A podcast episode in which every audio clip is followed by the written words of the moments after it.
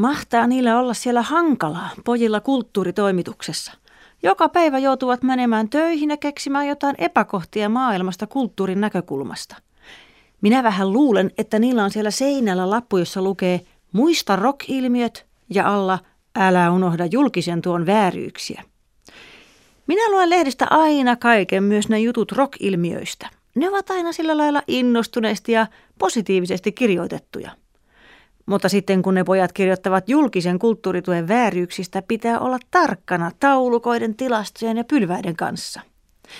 Ymmärsin tässä yhtenä päivänä, että jos kustantaja on julkaissut palkittuja ja hyvin myyviä teoksia, se on laadukas kustantamo.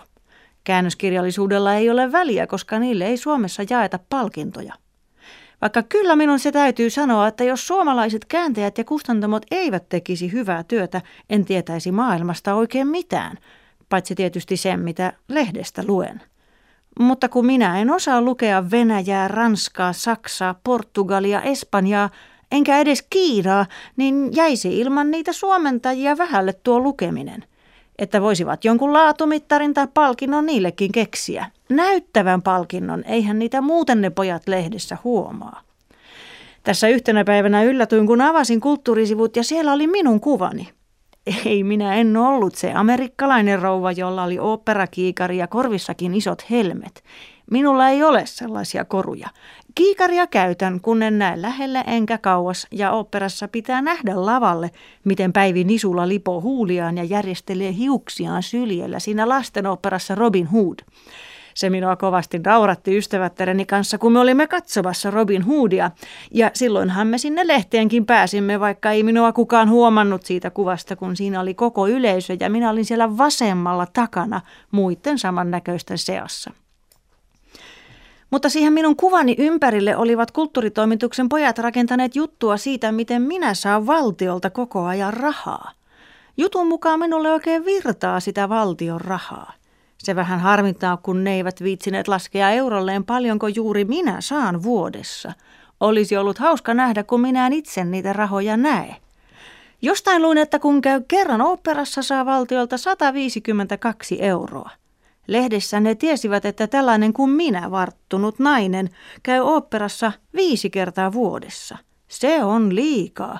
Ja siksi lehdessä kirjoitettiin, että kaikki tuki, mitä valtio oopperalle antaa, onkin tukea minulle. Se näyttää kauhean epäoikeudenmukaiselta, varsinkin kun siinä isossa kuvassa en ollut minä, vaan se amerikkalainen rouva. Ne panivat siihen juttuun muitakin minun harrastuksiani. Oopperan lisäksi minä saan valtiolta rahaa aina kun käyn teatterissa ja taidenäyttelyissä. En sitten tiedä miksi siinä ei tutkittu kirjaston, elokuvatuotannon ja vähälevikkisen laatukirjallisuuden tukea, koska minä käyn joskus ystävättäreni kanssa katsomassa suomalaisia elokuviakin ja niistä vähälevikkisistä laatukirjoista meillä on oikein tapaaminen kerran kuussa. Puuttui siitä muutakin. Nykyään käyn joka päivä terveyskeskuksessa, vaikka vain itsepalvelupisteessä itseäni piikittämässä. Valtio antaa siitä minulle paljon rahaa. Kuolla aion tietysti kroonikko-osastolla pitkään viruen. Se on kallista. Puolustusvoimien vahtivuoron vaihtumisia seuraan myös, koska en keksi muuta tapaa saada rahaa armeijan kahden ja puolen miljardin potista. Ensi kuussa jätän pari laskua maksamatta, niin pääsen kiinni valtion ulosottorahoihin, jotka ovat enemmän kuin orkestereiden ja teattereiden tuki yhteensä. Muuten niihinkin rahoihin tulee vinooma, jos ulosottopalveluja käyttävät vain minua nuoremmat miehet. Ai niin, ja nauriin päälle panen sokeria, siitäkin tulee rahaa.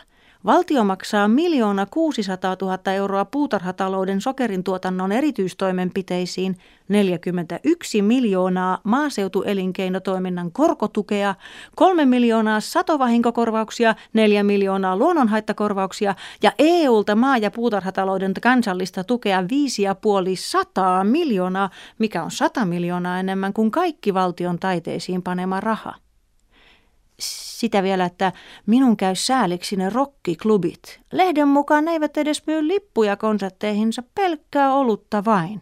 Ja sitten ihmettelevät, kun ei tule rahaa.